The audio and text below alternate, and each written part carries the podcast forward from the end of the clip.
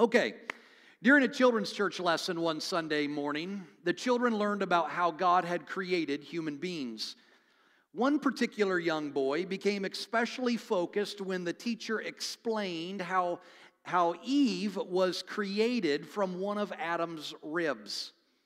Well, later that week, the boy's mother saw him lying down on the floor with a painful look on his face, holding his side. So she asked him, she says, Honey, are you all right? What's wrong? And the little boy replied, I'm not sure, Mom. I have a terrible pain in my side. I think I might be getting a wife. Amen. My wife even thought that was funny, and I didn't get anything thrown at me, so praise God for that. Right from the mouth of a child. Well, it was uh, it was three years ago, roughly three years ago, that I shared with you for the first time our vision as a church that would take the next 20 years to complete. We called it Vision 2040. And a lot has happened in only three short years to propel us towards this vision. When I first preached through this vision, I had no clue how it would ever come to pass. We were in a difficult spot as a church. I've talked about that before. But not only that, but the vision for me at that time was about a 30,000 foot view. So I seen it, but I did not completely understand how it all tied together. I didn't understand myself how it was all going to work. And that's oftentimes, in my experience, how God works. You see, He will give you a dream or a vision that is rather broad, meaning you won't have a lot of the details on how it's going to come to pass. You will see the finish line. He will oftentimes show you the finish line, but you will not see the steps along the way. You won't see the journey. And I understand that because if he showed you the journey of chasing a vision or a dream, you would see all of the disappointments, you would see all of the setbacks, you would see all of the heartbreaks along the way. And if God showed us that ahead of time, we may never start. So, our job is to take the vision that He has given us and to start moving in the general direction of the vision, being faithful with what He has already placed in our hands. And that's what we talked about last week when we talked about chasing the dream. If you missed that message, go online and listen to it. It's a great foundational message for this, this vision series. So, as we're faithful with what He's given us, and we move forward, we start to get more details, and the vision starts to become a little clearer. And that is what's happened to me over the past three years. We were just simply faithful with what He's given us. And so now, today, I'm starting to see these pieces fit together, and the overall thing has become a bit clearer. For instance, I now see that the letter F of this vision, which we're talking about today, is actually a part of the letter H, which is the dream center, and we'll talk about that later. I did not see that three years ago. So, Vision 2040 is five things I'm believing God for for the year uh, uh, for the year 2040. Like I said last week, I have been praying and believing that God would send people into this church with a like heart and a like mind, people with the same vision. So, if you are in this church, you are an answer to my prayer. Sorry about that, but I've been praying for you. And I believe every one of you in this room has a part to play in seeing this vision unfold. It doesn't look the same for everybody. With a vision as big as this to transform our city, there's no sitting on the bench watching everybody else play. Everybody's on the field. Some of you are on the field serving hands on, others are on the field. You're praying and you're encouraging others, but we need everybody on the field. And I believe God has sent you here for such a time as this. I believe He's bringing more people that have a heart for a positive change in our city because God uses people to accomplish His work. Ordinary people just like you and I. So today we're going to revisit the letter F in this vision. We're using an acronym, a five letter word to lay this out. If you were here three years ago, you remember this, but the acronym is FAITH, F A I T H, and every letter represents a different part of the vision. So here we go, the letter F. I'm going to start by reading one passage of scripture to you that is found in Isaiah chapter 58 and verse 10. I want to read this particular verse as a foundation to this message because, as you will see very quickly, we have seen this truth, we have seen this promise that we're about to read fulfilled right before our very eyes, especially over this past year. So here we go Isaiah chapter 58 and verse 10 says, Feed the hungry and help those in trouble. That's the command. God's given us a command feed the hungry and help those that are in trouble. Then, here's the transition. This tells us that this is there's a condition, there's a conditional promise. He's about ready to give us a promise, but the fulfillment of the promise hinges on us completing the first part. So, feed the hungry help those in trouble. Then, here comes the promise of God, the conditional promise. Your light will shine out from the darkness, and the darkness around you will be as bright as noon. Father, for the next few moments, I just ask that you would give me the mind of Christ. I ask God that you would anoint this message today, God. For Lord, what we're speaking on today, we have literally watched you fulfill this promise right in front of us. And so, God, this should be a confirmation and an encouragement to us today to keep moving forward in the direction that we are. And we thank you, God, for your direction. We thank you, God, for wisdom. And so, Lord, I just pray, Father, today that people, when they leave this place, are not the same as when they walk than when they walked in. That they're challenged, that they are different, not from what I say, God, but what you speak to them. And so, in Jesus' name, we thank you for it. Amen. I remember when I was just a little boy, I lived in a rundown apartment complex, small town of Oskaloosa, Iowa, town of about 10 to 12,000 people. My mother was on her fourth marriage at this time, and she was married to a man that was addicted to drugs. His, my mother didn't use drugs prior to, but his use of drugs obviously influenced my mother, and so that she, she became a user as well. And this became a very common sight in my home. I would, my stepdad, uh, he would, there'd be times that he would blow marijuana smoke into my face trying to get me stoned, and he would laugh. I would see uh, things snorted off of little pieces of glass and all these different things. I would see, but rather than money being used to provide the basic necessities of food, it was used on drugs. And so food in our home was very scarce. And I, have told this some of this before. But I remember many times the only meal I got was the meal at school, and there'd be nothing to eat for breakfast or dinner. Not even, not, not even, I remember the days there wasn't even a simple loaf of bread. And I remember that when we did have bread, sometimes the gnats were so bad, and they would get into the bread, and then, you know, when you're hungry, you're hungry, though. And weekends were sometimes very tough, and I remember those hunger pains all too well. Well, every Wednesday and every, every Wednesday evening, every Sunday morning, there was a church bus that would pull into that apartment complex and invite, they would invite all the neighborhood kids to come to church. And, and I would oftentimes board that bus along with all these other kids and head off to church. I didn't get a meal when I was there, but more often than not, they would give me something to snack on. So just for that, I was grateful. And I remember one day very vividly. It was a Sunday afternoon, and there was a knock at the door.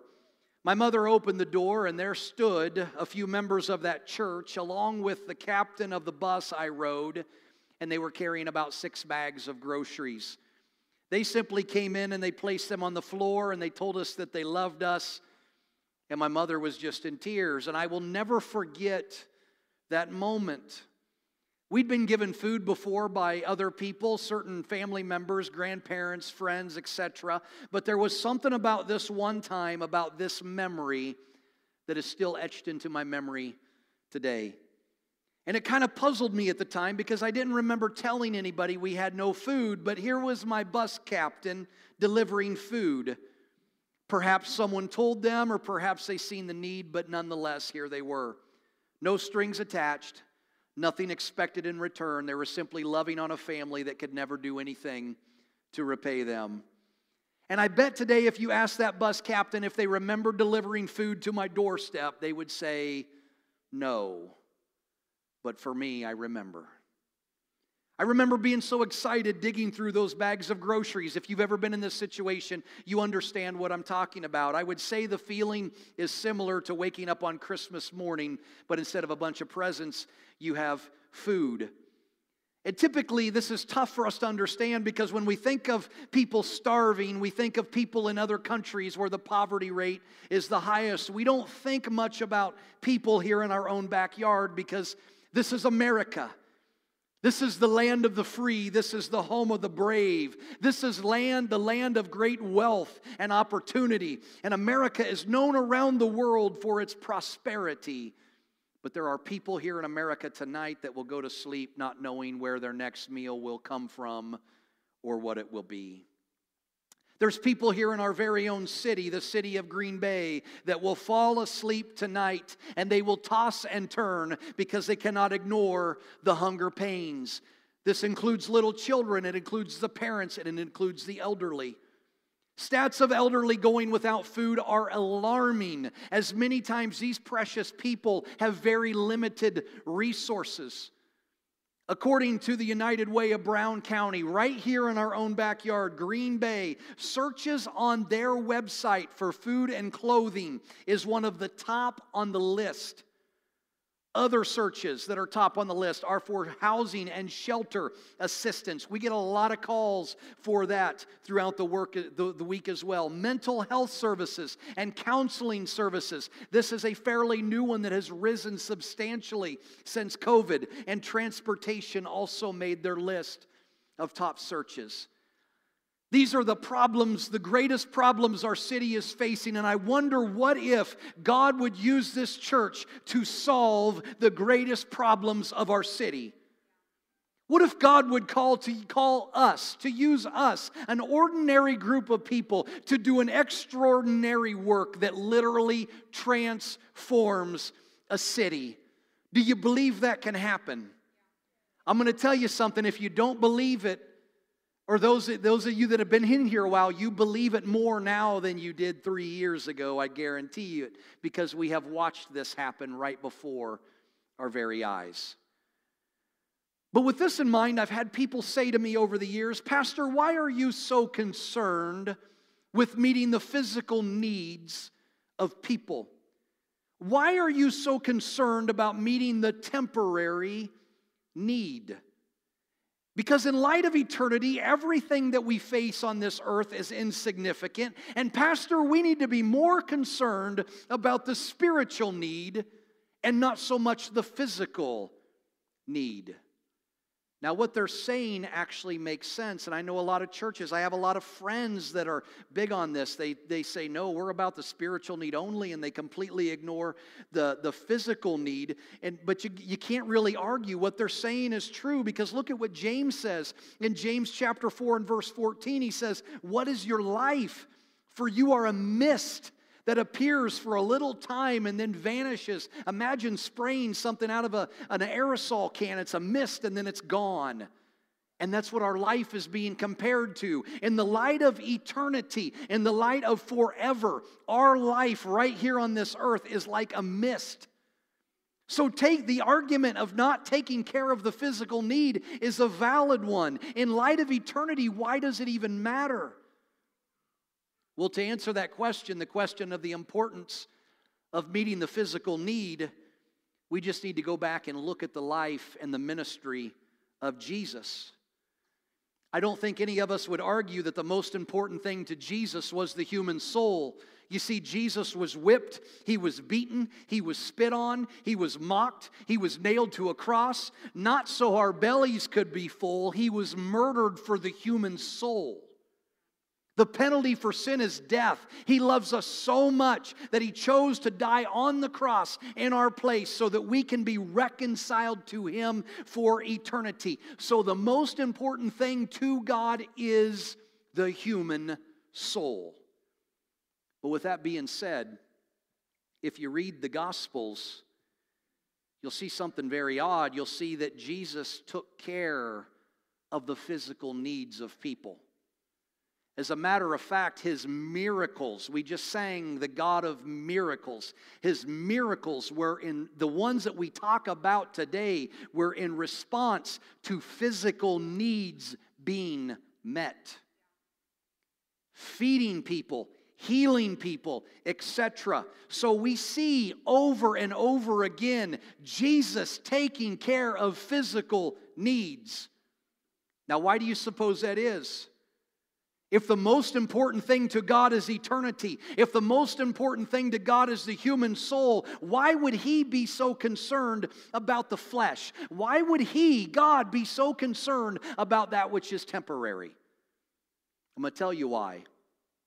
Because He loves us and He knows that the physical need is what's most important to us. And I've talked about that before. You see, God sees the bigger picture. He understands how we work. He created us. Eternity was on his mind, but he knew that the door to speaking to the spiritual need within a person rested within the ability to reach the physical need. And that's what we see time and time again. People would come to him as they witnessed the miracles. Now, with that thought in mind, look at what Jesus says in Matthew chapter 19 and verse 24. Very interesting. He says, Again, I tell you, it is easier for a camel, think of how big a camel is, to go through the eye of a needle than for a rich person to enter the kingdom of God. Now, this is interesting. Why do you suppose that is? Is it because they have a lot of money? Absolutely not. I know some very wealthy people, and they are some of the most God fearing people on the planet. We have some of them in this room right here. The point Jesus is trying to make is simply this someone with great resources usually has less physical need than someone with small resources. You see, they usually don't have to worry about where their next meal's coming from. They don't have to worry about the power getting shut off in their home. They don't have to worry about sleeping in the car unless they make their wife mad. There's less physical need. So they're harder to reach with the love of God. Jesus doesn't say it's impossible. He just he says it's extremely difficult. But typically what happens is a, a, physical need will eventually rise up within their life. It might be a health issue, it might be a marital issue, whatever it might be. And it's the presence of that physical need that will oftentimes lower their defense, allowing us to now address the spiritual need, which is most important. We like to call this hitting rock bottom. So God knows that the physical need is what's important to us. And there's an old saying that goes like this I don't care how much you know until I know how much you care. If we really want to change our city, change Green Bay, the spiritual need has to be addressed. But the spiritual need is only going to be addressed by first taking care of the physical need. And that's what we've seen over the last three years. As I told you last week, our weekly reach has grown from about 150 people uh, three years ago to more than a thousand now. A thousand people we're reaching on a weekly basis through our feeding programs, food pantry, and things like that. More than a thousand people a week we are able to minister to now because we have taken care of the physical need. Meeting a physical need in itself isn't going to change our city but meeting the spiritual need will change our city. But the door to meet the spiritual need is oftentimes open through meeting the physical need. Think about just a few short weeks ago, perfect example. Back to school bash. People poured into this building. Why? Because we were meeting a physical need. School supplies, haircuts, clothing. That's why people came. They didn't come because I said I'm going to preach a good sermon. I wouldn't have had anybody here. But we were supplying a physical need. We were meeting a physical need. And what was the result of that? It opened the door to the spiritual need, and hundreds of people stood to receive Christ that day. You see, when God changes the hearts of the people, the heart of the city will change. And that's why we're going to be aggressive going after the kids and the youth on our buses. And we're going to talk about that more next week when we discuss the letter A. Lynn is going to preach next week. I'm going to let her talk about the importance of the buses. Trust me, you don't want to miss next week. If you can't make it, make sure you're watching online. Some of you have never heard her story before, it's phenomenal. But in the Gospels, we constantly see Jesus meeting the physical needs of people. He fed the hungry, he healed the sick. What was the result? People followed him by the masses. The sick would come to him, the poor would come to him. Why? Because he's meeting the physical need.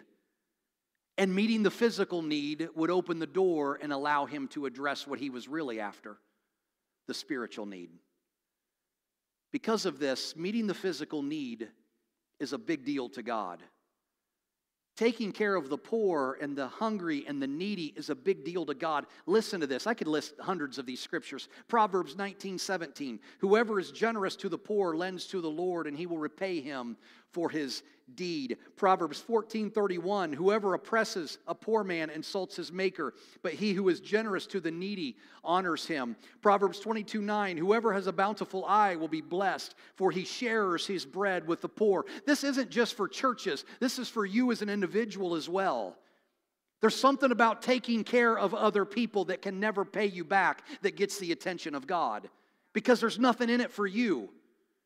A lot of times we like to take care of people's needs and we want to become their friend because there's something we want from them instead of just loving on them, knowing there's nothing you could ever do to repay me. Proverbs 28 27 Whoever gives to the poor will not want, but he who hides his eyes will get many a curse. First John chapter 3 verse 17 But if anyone has the world's goods and sees his brother in need, yet closes his heart against him, how does God's love abide in him? Little children, let us not love in word or talk. Basically, don't just talk about it, but let us love in deed and truth. Do something. Hundreds of scriptures again that I could quote in reference to this. Taking care of the physical need is important to God, and that's exactly what we started to do as a church. We started to take care of the physical needs of the people of the city, fulfilling the letter F in this vision, which is simply feed and clothe the hurting. And three years ago, when I preached on this, I would close my eyes and I would see a building somewhere here in the city that would be used as a food resource for hungry people. A place where people of all ages could come and they could pick up food for their family, no questions asked. I didn't want to make people jump through a bunch of hoops because they're hurting enough. I just wanted to serve them, I just wanted to love them. And some have asked, won't people take advantage of you doing that? Yes, they will take advantage of me, and they have taken advantage of me. And I know they have. There's no way you can avoid that. But I also understand that if we want to be a bridge to our community, we have to understand that we're going to get walked on from time to time, and it's as simple as that. I also seen this future building as a place where people could come and be fed on a daily basis, served a hot meal again, no questions asked. And I'm still praying and believing God for this building today. But I remember standing before you three years ago and laying out the plan for Thanksgiving that year and the launch of our pantry. We didn't have a pantry at that time. We decided that year we were going to move the meal to Sunday after church because we were going to give people a chance to hear the gospel. We always did it on Thanksgiving Day. In addition to this, if you remember, we were going to do our first food drive and we were going to do our very first food giveaway on Thanksgiving Day three years ago. And I said, I don't care if we have enough food to give away five bags of groceries, we have to start somewhere. You guys responded and responded big, and you brought in food to give away. And that year, we were able to give away several bags of food for that Thanksgiving service. And that's where it started. And I remember we had three shelves of food in the copy room, and we kept the food on those shelves, and much of the time they were empty. 2019, the ministry continued to grow and more donations started to come in. And over the course of the year, we were able to provide 645 bags of groceries to families. Our pantry at that time was open every other weekend, so twice a month, but we could see it slowly growing. And then COVID hit. Everything was shutting down. Does everybody remember COVID? I'll never forget that Sunday, March 15th, 2020. I will never, for, that day will be etched in my mind for the rest of my life. It was our last in person service for several months, couple months, two and a half months. And I remember there being so much fear and uncertainty it was, it was like a great blanket of darkness had covered, covered our city, and I had no clue what to do. I, I still have no clue what to do, but I remember only sleeping a few hours over the course of a few days, and I was so tired. Everything was shutting down, fear and uncertainty all over the place. But I have learned over the years that it is in these seasons of the greatest darkness that the light of Christ has the potential to shine the brightest. The darker the hour, the greater the light. And so I begin to pray, and I, God, what am I supposed to do? I don't know what to do. Nobody knows what to do. And it was during this time that I felt like God was telling me not to shut the doors. Instead, I, was, I felt like He was telling me uh, to open the doors seven days a week nonstop to feed the people of our city. I felt like he said, I want you to feed people seven days a week. In the season that's coming up, I want you to take care of the physical need.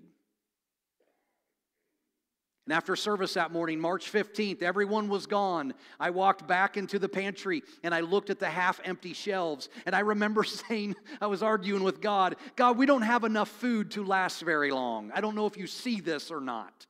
Is the roof blocking your view? Furthermore, we don't have the money to pull this off. Have you seen our bank account? You want to send you want me to send you a link? Besides God, we're in a pandemic. The giving's probably going to drop because people are out of work, which is going to make this worse. God, I also am going to have to schedule several, we'll always have excuses. I'm going to have to schedule several volunteers every day. And do you understand right now that people are nervous about being around other people? And I remember the feelings of intense fear that I was battling. I remember thinking, True. I'm going to look like the biggest fool in this city. Saying we're going to open seven days a week and not even having enough food on our shelves the last two days, people are going to laugh at me and I'm going to be the joke of the city. This has failure written all over it. But, it, but I felt, I felt, I felt as good as I can hear God speaking to me that God told me if you're faithful to give away the little you have, the little that I've already blessed you with, I will bless you with more. Just be faithful with what I've given you. And you see, as we were entering a we were entering a dark season, but the church had the light. And I realized this is not the time to lock our doors and shovel, shove our light under a bowl. This is an opportunity for our light as a church to shine the brightest. And so that's what we did. The announcement was made. We were going to open our doors seven days a week to feed the people of our community. We would also deliver food to those that were sick and could not get out. And as we gave the food away, those that were here in this building, building will testify to this. We watched the food multiply before our very eyes. Because God, out of the blue, He gave us the Costco donations. He gave us Fresh Thyme donations. He gave us Starbucks donations. He gave us Aldi donations. He gave us Sara Lee donations. People begin to give towards it. Kids of the church did fundraisers to raise money for it. And we never once ran out of food. Never once. Dear Lord, we came close. And there were times, and Jill will testify to this, that we had no food and we were, we just got a miracle delivery that day and we were literally bagging food before we had to take them out because we had no food and we were opening at four o'clock that afternoon. And by the way of a miracle, food would come in and then we would have to bag on the fly. It was incredible. We ran 66 days in a row, seven days a week, and never once ran out of food. We gave away what we had, and God provided more, but He did not provide more until we gave away what He'd already given us. And our food pantry is huge now. We're not small fry anymore, only handing out a few bags a week. Listen to this 2019, do you remember what I said? We gave away 645 bags of groceries, bags of food. Last year, 2020, we gave away more than 14,000 bags of food. And that's just the bags. We made a, more than 1,000, I think it was like 1,400 deliveries Praise God to all of our volunteers that did that, man. I tell you what, I don't, I don't even know how we did it. That doesn't include the thousands and thousands of items that we can't put into the bags because they're so big. Things like large packages of meat, pies, and cakes that are donated, etc. If you would have told me the ministry would have taken off like that in just one year during a pandemic, I would have thought you were nuts. We went from running twice a month in 2019 to today running consistently three times a week. In addition, our clothing closet's taken off. We converted one of our buses into a mobile clothing closet last summer, the summer of COVID, and we've given away thousands of articles of clothing over the past year. At our back to school bash a couple months ago, the chapel was packed with clothing, and that was just some of it. Our closet is bigger now than it's ever been, and it's serving more people than it ever has. And God just keeps providing, and He's doing it through you. And I remember three years ago praying and believing God for key connections and food donations, and look at what He has done. I remember praying and believing God for a pantry director to run the thing, and God brought us the best.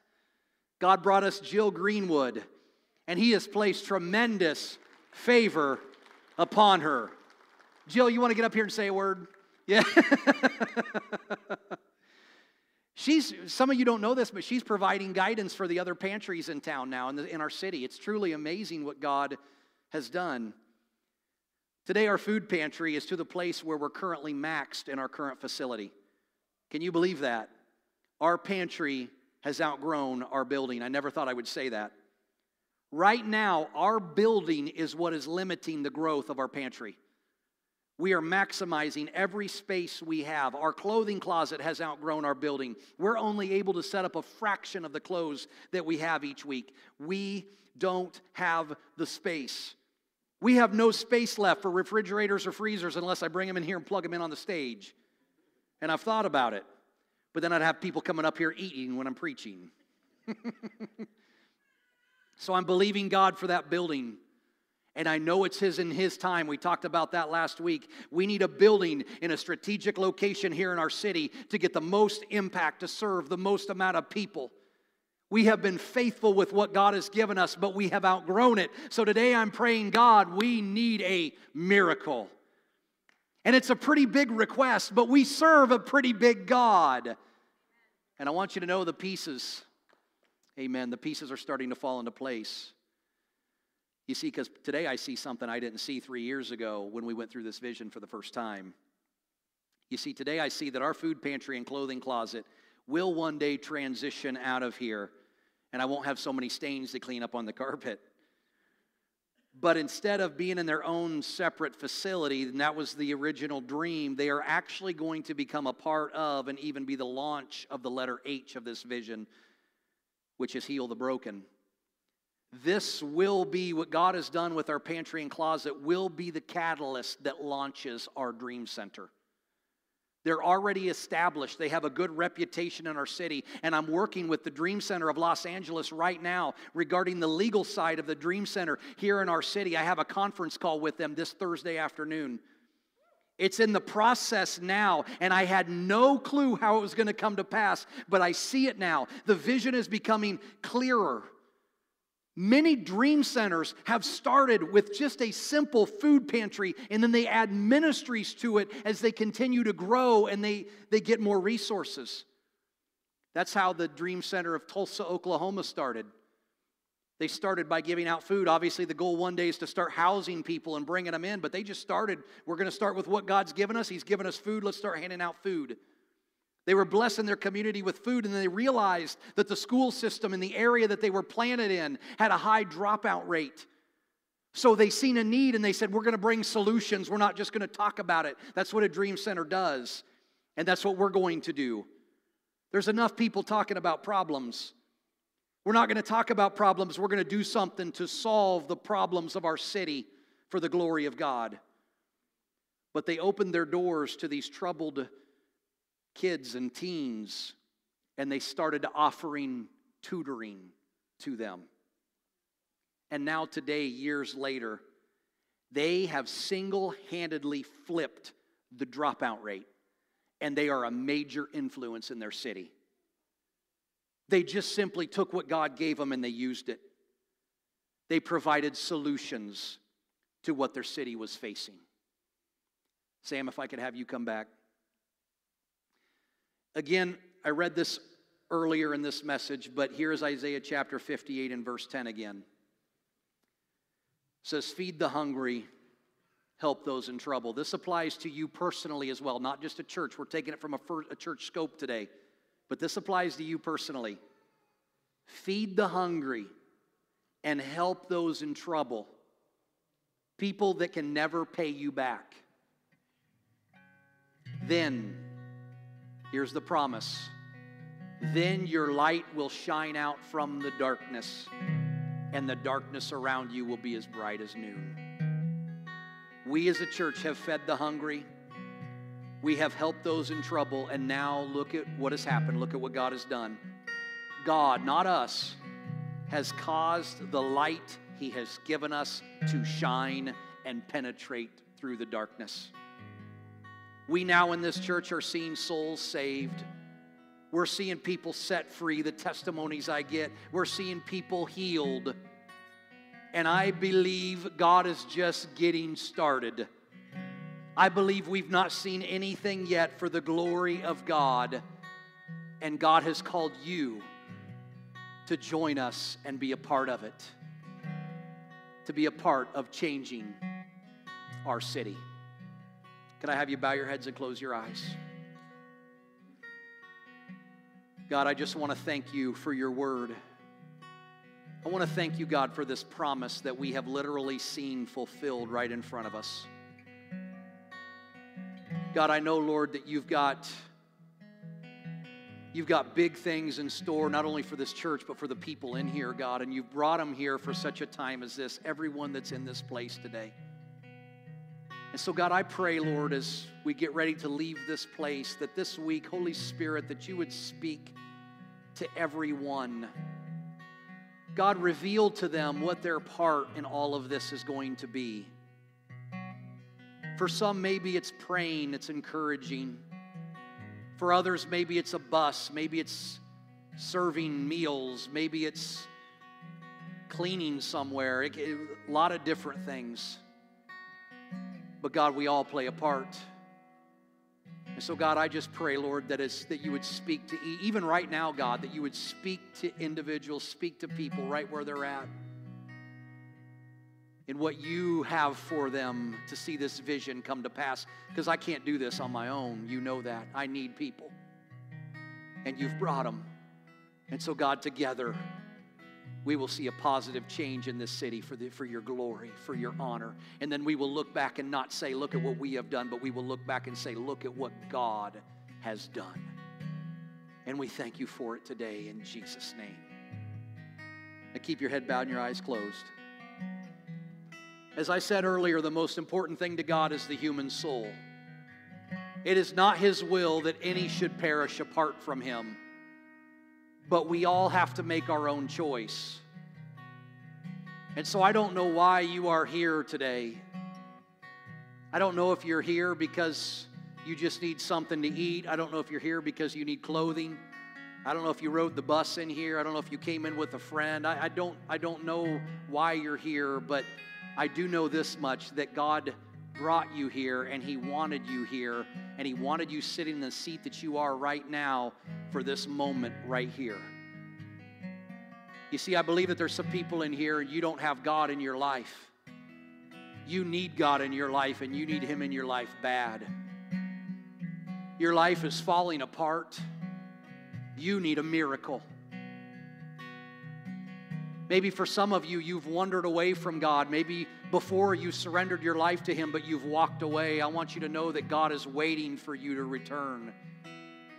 just like the prodigal that we see Jesus tell of in the, in the Gospels. The prodigal son comes home. Maybe that's you. Maybe you have wandered away, and today is the day that you return to Jesus. Maybe you're in here today and you've never invited Jesus Christ into your heart, but you feel right now like there's a tug on your heart. You feel like I'm talking to you right now. I'm telling you, that's the Holy Spirit working on you, drawing you. That's God talking to you. And you could choose to ignore that, or you could choose to follow that leading and that prompting. So, if that's you, I want to pray with you before we leave here today. If you're in here and you say, Pastor, I need God in my life, whether you've walked away from Him or whether you're brand new, you're saying, God, Pastor, I need God in my life. I need Him to transform me. I'm ready to surrender everything that I, everything that I am to Him. If that's you, I want to pray with you. And just so I know who I'm praying for, what I'm going to do is I'm going to count to three. And when I get to three, I want you to lift your hand into the air so I want to see who I'm praying with. On the count of three, I want you to lift your hand and we're going to pray. We're going to invite Jesus Christ to come into our life to change us and transform us. All over this place, no one's looking around, every head bowed and every eye is closed. One, two, three. Right now, just put them up, put them up. Yes, I see them in the back. Thank you, God. The side over here. Thank you, Jesus. Two over here on the side, way over here. Yes, several hands are going up right now. God, you are so good. You can put your hands down. Now, those of you that just lifted your hand, I want you to listen to me very carefully. What I'm going to do is I'm going to say a prayer right now. I'm going to say it slowly because I want you to repeat this out loud after me. Those of you that didn't lift your hand, I encourage you to say this with them to encourage them. But the Word of God says that if we confess with our mouth, speak it, that Jesus Christ is Lord, and we believe in our heart that He rose from the dead, that we will be saved. You can walk out of this place today brand new, holding onto the hand of your God. So we're going to say this together loud and strong. Dear Heavenly Father, I come to you today and I confess that I'm a sinner. I have sinned against heaven. I've sinned against you. Today, Jesus, I invite you to come into my life, or my Lord, and I surrender to you. In Jesus' name. And everybody said,